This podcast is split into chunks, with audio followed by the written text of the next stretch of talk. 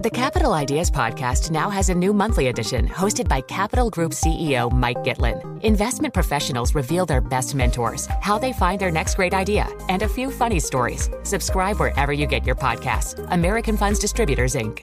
The countdown has begun. This May, 1,000 global leaders will gather in Doha for the Qatar Economic Forum powered by Bloomberg, held in conjunction with our official partners, the Qatar Ministry of Commerce and Industry and Media City Qatar, and premier sponsor QNB. Join heads of state, influential ministers, and leading CEOs to make new connections and gain unique insights. Learn more at QatarEconomicForum.com. Let's get to Nancy Tengler, our guest for the half hour. Nancy is the CEO and CIO at Laffer Tengler Investments. She joins from Lake Tahoe, California. Maybe you'll get some snow here over the holiday weekend. We'll have to wait and see about that, Nancy. Thanks for being with us.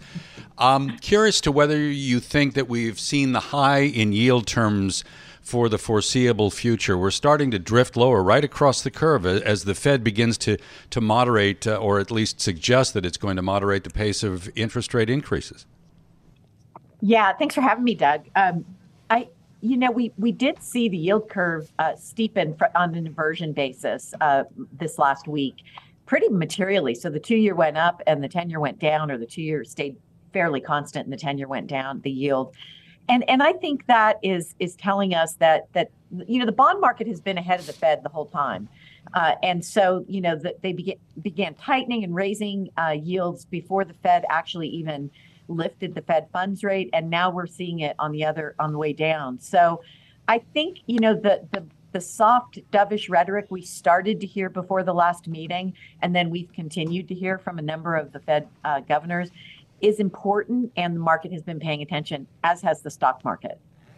So, Nancy, I mean, this is it. Okay, you're looking at the bond market. You, of course, at some stages, it even now it looks like it's a buying opportunity in various parts of the curve, especially if you're after income as well. Now, if you're after income, though, you also, of course, look in the equity market. I know that you have been looking for some of these growth versus value plays, some of the more value plays here as well. Give us your take. Okay, great question, Rashad. So in August of 2020, when the 10-year yield hit 50 basis points, we moved our clients out of bonds and put them in commodities. We have a dynamic inflation strategy. We moved some of them into that, and then also convertible securities. About 3 or 4 months ago, we were back in buying and building short duration ladders of corporates, treasuries, and munis for clients. We also run dividend growth strategies, which we have done since the mid-1980s. And so we have been able to generate really strong dividend growth. It's usually around 9 to 10%. But this year, trailing 1 year, we're up about 20% in dividend growth due to a number of the companies paying special dividends. And so this is a great way to get paid while you wait for stocks to return to bull market status, and also as a hedge against inflation. So names that we like right now, it's really a theme. Old economy companies that are embracing digitization, and then the suppliers of the technology that supports digitization. Almost every name I have for you today, it pays a dividend except for one. Let's get your take, Nancy, on what your 5 stocks that you need to own in a slowing growth environment. And of course, if we don't get a majorly slowing environment, does this all change? Well, it might modify a little bit, Rashad. So our theme is investing in old economy companies that are embracing digitization. And then, as I mentioned earlier, the companies that are supplying the technology. So the 3 old economy companies are Goldman Sachs. It's a company that's paying you a 2.6% yield. They've grown at 25% a year over the last 5 years, trading at 1.2 times book, which is well below where JP Morgan is trading. And they've reorganized, created a division called Platform Services, consolidating fintech across all their business lines. We think this company you're going to be pretty happy you owned 2 to 3 years from now, regardless of economic slowdown or growth. And then Honeywell is kind of a hybrid. It's a beneficiary of digitization, but also considers itself an industrial technology company because they provide a lot of digital solutions. They just beat and raised in this last earnings call. They have free cash flow of $6 billion a year, a 2% yield. and $900 million on the balance sheet. They are planning to do acquisitions in 2023, which goes to our Goldman Sachs story. And then the final one is Public Storage, which has a 2.7% yield, just paid a $13 special dividend. So the annualized dividend growth is 21.5%. And they have been able to keep clients for a lot longer and open up more than 50% of new clients don't ever talk to a human being. They sign up, they pay, and they access their storage locker without or storage unit without ever speaking to anyone.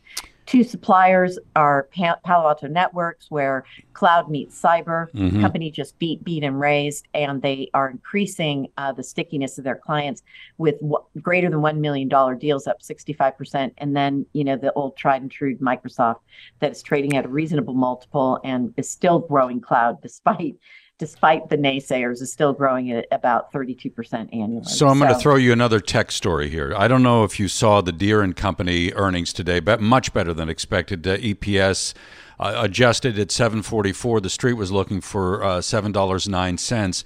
Very interesting that Deere is forecasting record profit for next year. And the other thing that Deere said today, which I thought was very interesting, that the U.S. in terms of corn and soybean production could be fully autonomous by 2030. How do you play that? Yeah, so you're making my point, Doug. I think, you know, the people that say the tech trade and automation and AI is over, we all better hope not, because we have a labor force participation problem that doesn't look like it's going to improve anytime soon. So I think, you know, as an employer myself, we try to find solutions that can automate or digitize many aspects of our business. And that's really what they are doing. What you heard from the farmers is that they're having a hard time hiring good help. And so the automation on many of these machines is really going to help productivity. And I think that's really what you want to be looking for as we move into this next phase of this secular narrative, in my view. We're a long way away from fully employing the benefits of technology. And with productivity numbers so poor right now and a really tight labor market, this is where employers and chief information officers are going to be looking in corporate America. And now we see also in the agrarian part of the economy. Actually, it's interesting, isn't it? I mean, a company like Microsoft, you know, is it a tech company? Is it a value company? Is it a growth company? I mean, it fits all those boxes, does it not? It does, Rashad. We look at relative dividend yield. So what is the stock yielding relative to its past and relative to the S&P? In that regard, it is not terribly cheap as it was when we first purchased it. But then we also look at relative price to sales ratio, because sales are, in our view, the second most reliable financial metric behind the dividend.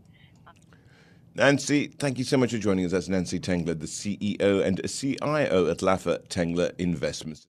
The countdown has begun. From May 14th to 16th, 1,000 global leaders will gather in Doha for the Qatar Economic Forum, powered by Bloomberg. Join heads of state, influential ministers, and leading CEOs to make new connections, gain unique insights, and uncover valuable opportunities in one of the world's most rapidly rising regions. Request your invite for this exclusive event at QatarEconomicForum.com.